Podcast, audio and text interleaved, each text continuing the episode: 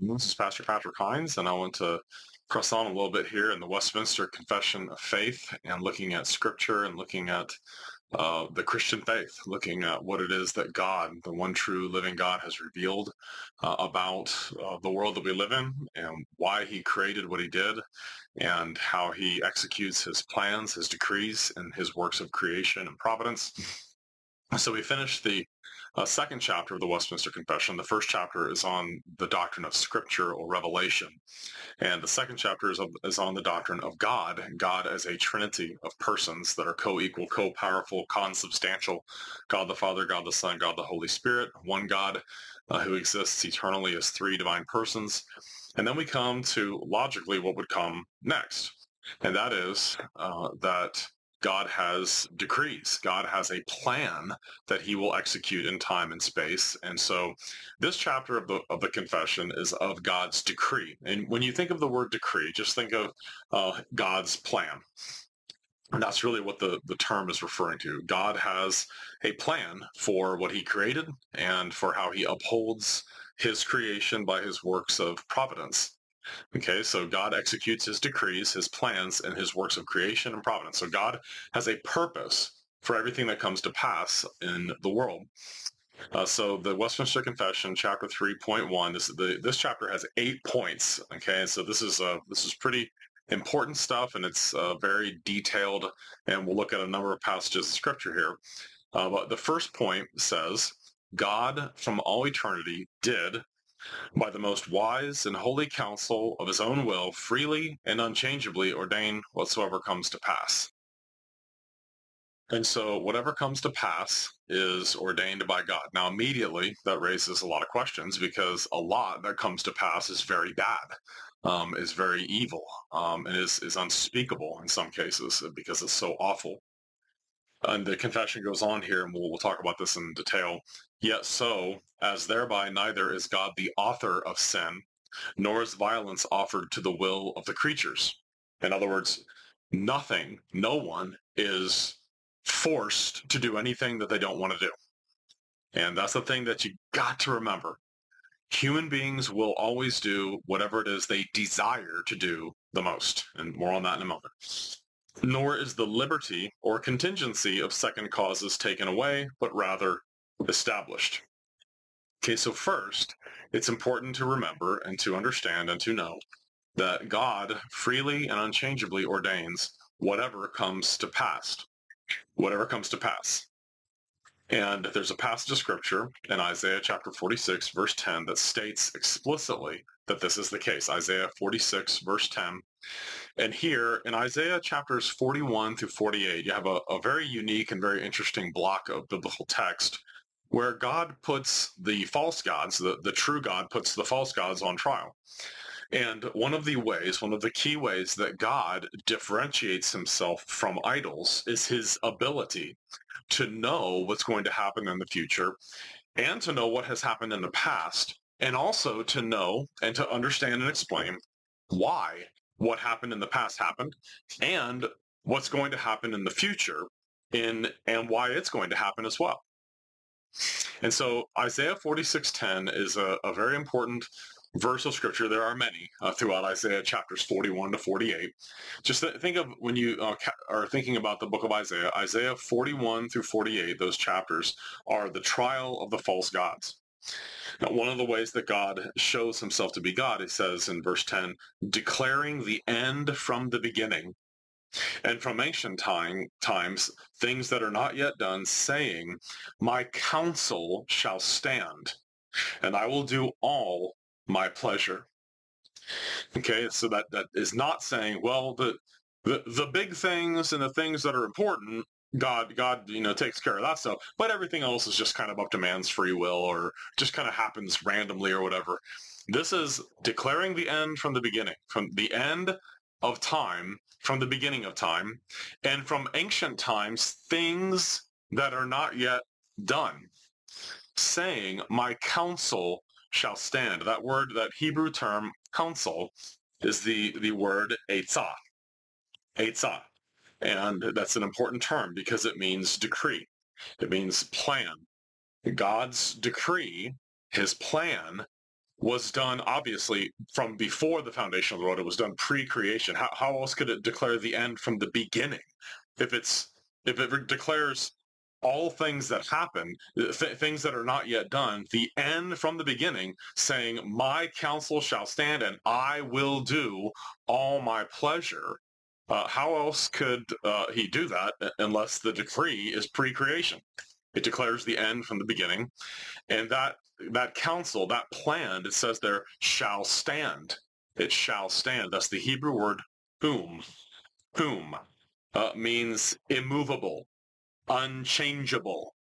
And so Isaiah 46.10 teaches there is a pre-creation, since it declares the end from the beginning, decree, etzah, the term decree, or uh, counsel, it's, it's uh, rendered into English there as counsel, but you could say decree. My decree shall stand. My plan shall stand, meaning it is firm, unchangeable, and, uh, and immovable. So there is a pre-creation decree that is unchangeable.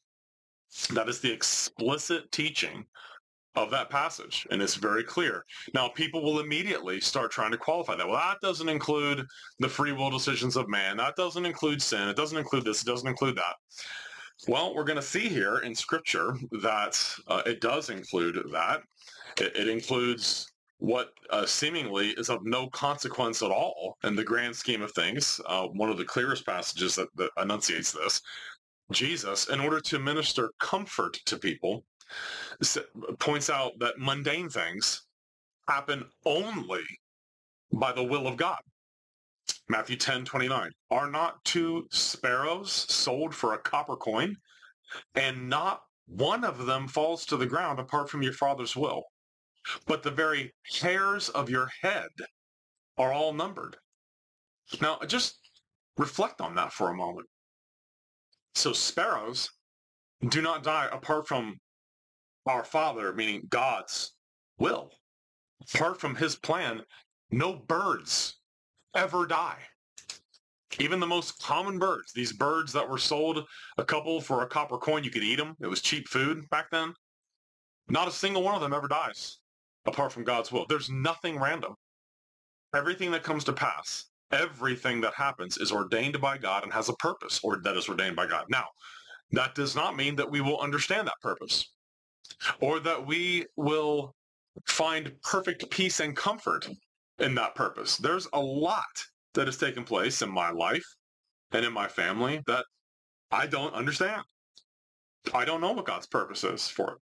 But that's why the Word of God encourages us again and again and again from front to back to trust God you know, I heard a, a wonderful sermon from my dear brother, uh, Luke Stacy, this past Sunday night. It was on Psalm 93, and the, the title of the sermon was Yahweh Reigns. And what a great sermon, because that's what, those are the opening words of Psalm 93, Yahweh reigns. Not man, not fate, not chance. God reigns. And God is the one who decrees the end from the beginning. He has written all of our days in his book and even the death of sparrows. See, see, people are constantly wanting to try to say, well, yeah, yeah, yeah. Oh, we believe that God is sovereign. Oh, yes, yes, yes, yes. God is sovereign. Oh, we believe in the sovereign God. But then they'll try to limit it to certain things, only the big events. You know, when we debated uh, Eric Kemp and Drew McLeod, um, um, I cited this passage to get their thoughts on it. It says, the lot is cast into the lap, but its every decision is from the Lord. And so help me, one of them, I, I can't remember which one it was, but they said, well, yeah, when lots are cast about big, important things, and I'm sorry, that's scripture twisting. That is eisegesis. That's eisegesis. Because it doesn't say that. Well, it's every decision about things that are really important. The, the big things the Lord controls. Every throw of a dice, everything that seems insignificant, the death of sparrows, the number of hairs on our head. I mean, what could be more in- inconsequential than that? Whether the number of hairs on my head or the lack thereof is an odd number or an even number. Is that does that make any difference in the grand scheme of things? No. But God is still sovereign over it. It's a classic argument from the lesser to the greater. If God is sovereign over the deaths of sparrows, over how many hairs are on our head, and they're numbered in his eyes, in his mind, and the casting of lots, that's what's included in this decree, this plan that declares the end from the beginning and everything in between. Declaring from the end from the beginning, information times, things that are not yet done. They all fall under that heading, God's sovereign decree and plan. Now, immediately, people are going to are going to bring up the most horrific atrocities in all of history, and say, "You're saying God decreed that for His own glory?" Yeah. Oh yeah, He did. But I got something that's far worse than all of the atrocities and all of the worst crimes and forms of the most depraved and evil uh, forms of wickedness that have ever taken place. I got something way worse than that. That that was decreed by God. Crucifixion of the Lord Jesus. The crucifixion of the Lord Jesus. This is another thing that came when we debated the provisionist perspective, guys. They actually said it is possible that Jesus might not have been crucified. Now, I appreciate it when guys just come right out and say, yeah, yeah, we don't believe God is God and we're glowing heretics. I mean, because that's what that is. If you think it's possible that all those prophecies about Jesus and the timing of his crucifixion. I mean, Daniel chapter 7, Daniel 9 about the, the 70 weeks and everything else and the, the death of Christ at the precise time. I mean, we, we were told in that debate, well, I mean, one way or the other, he would have he would have eventually gotten him crucified. No, it's got to happen at a, at a precise moment during Passover um, at that specific time that it took place. Unbelievable. I, I just couldn't believe that. But we know that it was going to happen exactly as it did. Jesus said it would. Jesus said. Um, the scripture must be fulfilled, that this is how everything had to happen. But in Acts 2.23, Peter, preaching there, says of the Lord Jesus, him being delivered by the determined purpose and foreknowledge of God, you have taken by lawless hands, have crucified and put to death. So Jesus is being delivered over to be crucified was by the plan, the counsel of God. Horizo uh, boule, horismene boule, the the marked off purpose, counsel, plan, decree of God. Jesus was crucified. Now that was the most vile evil ever committed by human being. That, that outweighs all other evils combined in human history, and it was predestined. It was it was determined before by the purpose of God to do what? To redeem his church. Another uh, passage of scripture. Uh, when the early church was praying in Acts chapter 4, they prayed, the kings of the earth took their stand and the rulers were gathered together against the Lord and against his Christ. For truly against your servant, your holy servant Jesus, whom you anointed both Herod and Pontius Pilate, with the Gentiles and the people of Israel were gathered together. Now, they're, they're talking about this as a fulfillment, a direct fulfillment of Psalm 2 that the the the uh, nations have taken their stand. The rulers have gathered together against the Lord and against His Christ. Herod and Pontius Pilate fulfilled Psalm two. So it's not possible that they might have decided to let Jesus go. Okay, when they conspired to crucify him, that was predestined to happen by Almighty God, and it is not possible that anything other than that could have happened. So that sin was decreed to take place in accordance with Herod and Pontius Pilate's desires and in accordance with their natures. That prayer continues to do whatever your hand and your purpose determined before to be done. And there you have that this explicit term proorizo, uh, proorisen as it's used there. That's a, an aorist um, indicative uh, active verb there to do what God's hand. They're praying to God the Father. They they Herod and Pontius Pilate did what they had been predestined to do. This was part of God's decree. But God's not the one who did it. He decreed that it would take place in accordance with the desires and the natures of these evil people. And that's the thing you got to remember. That's the thing to remember. God is not the one who ever directly commits sin, but human beings acting in accordance with their fallen, sinful natures and their own wicked desires. They always, whether they like it or not, are carrying out God's predetermined plan. Now, immediately, oh, that's that's terrible. That's a libel on the character of God to think that all these horrible things that have ever happened in human history are actually decreed and and were were actually um, part of God's plan, that God planned murder and, and wars and atrocities and everything else. Um, but if you're an Arminian or or uh, you're a some other position that doesn't believe in it in a sovereign pre-creation decree, then you have to believe that God created knowing that all that stuff was going to happen anyway. So he's equally culpable for it. Here's the difference. Here's the difference between the Bible's teaching and that position that thinks there is no sovereign decree, there is no plan of God that encompasses everything that comes to pass. Here's the difference. I think that all that evil and all those atrocities and all that wickedness has a purpose. The other side doesn't. I do not believe that there is purposeless suffering.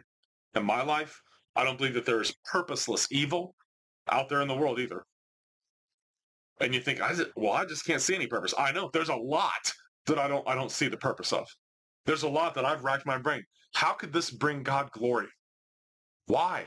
Very often I, I have asked myself that question, why? Why has this happened? Lord, why would you do this? Why would you decree that this is going to happen? Why would you why would you do that? Why would you decree that I would suffer in this way or that way? Why would you decree that these people that I love would suffer in this? Why would you decree that I have to live day in and day out knowing that people that I love dearly are lost, are on their way to hell right now? Why would you do that? God, why would you do that? You got to make a distinction in your reasoning between the psychological impact of theology and the truth. And I'll tell you, what used to really get to me and really bother me is the one thing I find peace and solace and comfort in. God is sovereign. That used to be something that made my teeth gnash.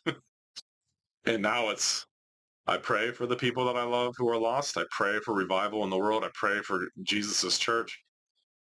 And I'll tell you, the more of a vision I have of how great God is and how sovereign he truly is and that all that comes to pass will ultimately glorify him. I need to be still and know that he is God. Or uh, Psalm 46 verse uh, 10, be still and know that he is God. Know that I am God. I will be exalted in the nations. I will be exalted in the earth.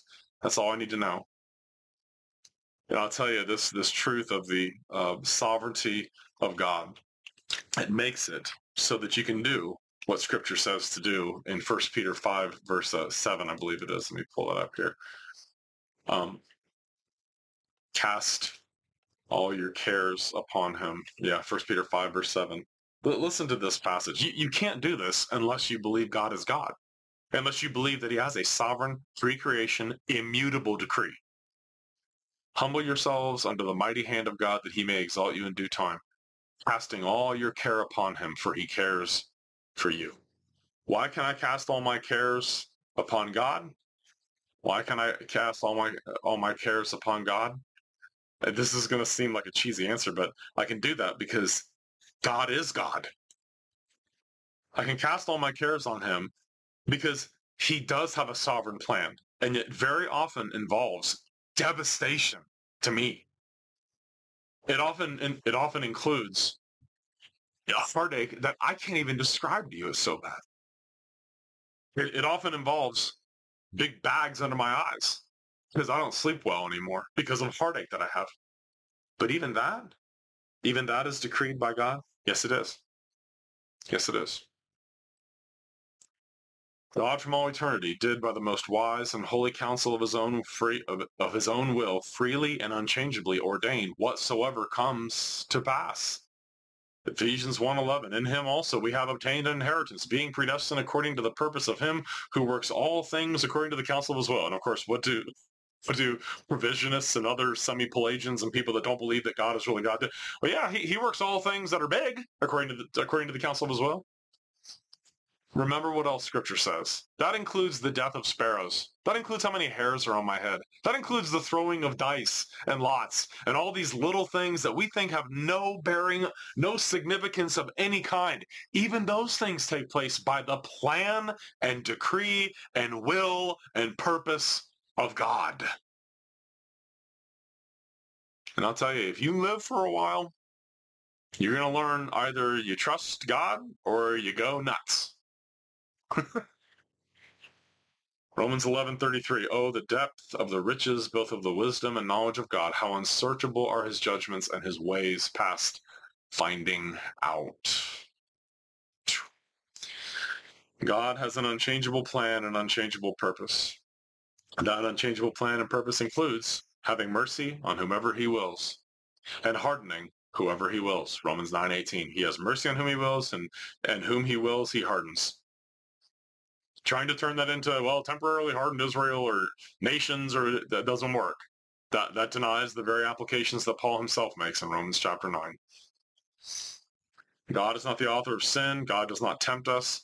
But all that comes to pass is in accordance with the nature of second causes. That means that human beings do what they want to do in accordance with their own desires and their own fallen nature. So when people sin, they're responsible for it.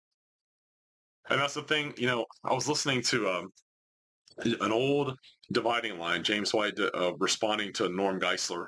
Uh, one of Norm, Geisler's book, Chosen but Free, is one of the worst books I have ever read. And White's book, The Potter's Freedom, is a devastating refutation of Geisler's book. And Geisler put out an appendix that was embarrassingly bad embarrassingly bad. And White refuted everything in that uh, appendix, but Geisler seemingly didn't even believe in original sin. Man has this ability. Man, man is able. Man is able to repent and believe in Jesus and accept the, the gospel and, and to freely accept and to freely this and freely that. And it, it's like he doesn't see all of the passages, all of the not able passages that are in Scripture. Now, but here's the real issue. Here's the real problem. Why is it that man is not able to believe in Jesus? Why, why is man not able to come to Christ? Here, here it is. You ready? He doesn't want to. Why, why do people not repent and believe in Jesus? They don't repent and believe in Jesus because they don't have the desire to do so. And apart from the sovereign, irresistible grace of Almighty God, they will never have a desire to repent and come to Christ. You know, I've studied apologetics for years and years and years. I truly, I'm a presuppositionalist to the core. I use evidence, but I use it as a Christian in the context of a fully committed Christian worldview. I don't use it as if it stands on its own. Uh, I, I believe in, you know, let's do apologetics. Let's, let's defend the Christian faith. But what's the real reason people won't repent and come to Christ? What's the real reason? Jesus uh, spelled it out in John 3, 19 and 20. This is the condemnation. Light has come into the world, but men love darkness rather than light. And they will not come to the light lest their deeds should be exposed. That's the problem. The reason that man is not able to repent and he is not able to come to Jesus, as Jesus specifically said in John 6, 44, Oudeis dunatai, no one is able. It's just weird to read chosen but free. Man's able, he's able, he's able, he's able. And Jesus says he's not able. I would encourage you to, to agree with, with Jesus on that one. But you need to understand though, why? Why is man not able to come to Christ?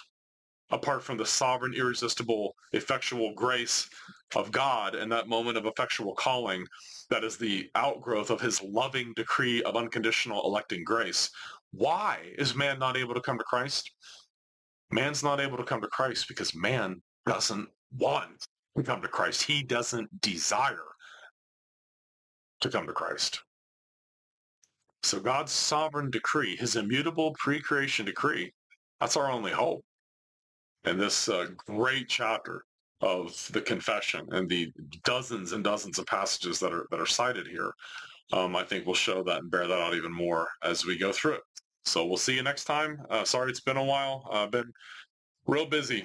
Um, my father died, did his funeral, and that was pretty rough. And that was a lot of a lot of time taken up with that. And I, I know many of you already know that. And I preached at his funeral. My mother asked me to preach at his funeral. It was a real blessing. It was an honor, a privilege to do that. And my father was a Vietnam veteran, and um, he got a military um, salute there at his funeral. They um, gave my mother a folded American flag. That was very hard to watch uh, without collapsing. And then they played taps uh, off in the distance um, on a on a horn, and that that really got to me because my father was a Vietnam veteran and they gave that folded American flag to my mother.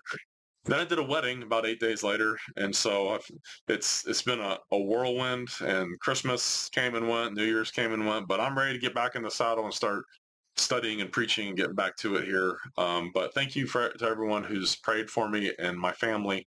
Uh, please do remember us in your prayers. And um, uh, thank you all so much for your love and encouragement, your comments and emails and things like that. I really appreciate that. It means a lot to me. Uh, but I love you all, and uh, thanks for watching or for listening.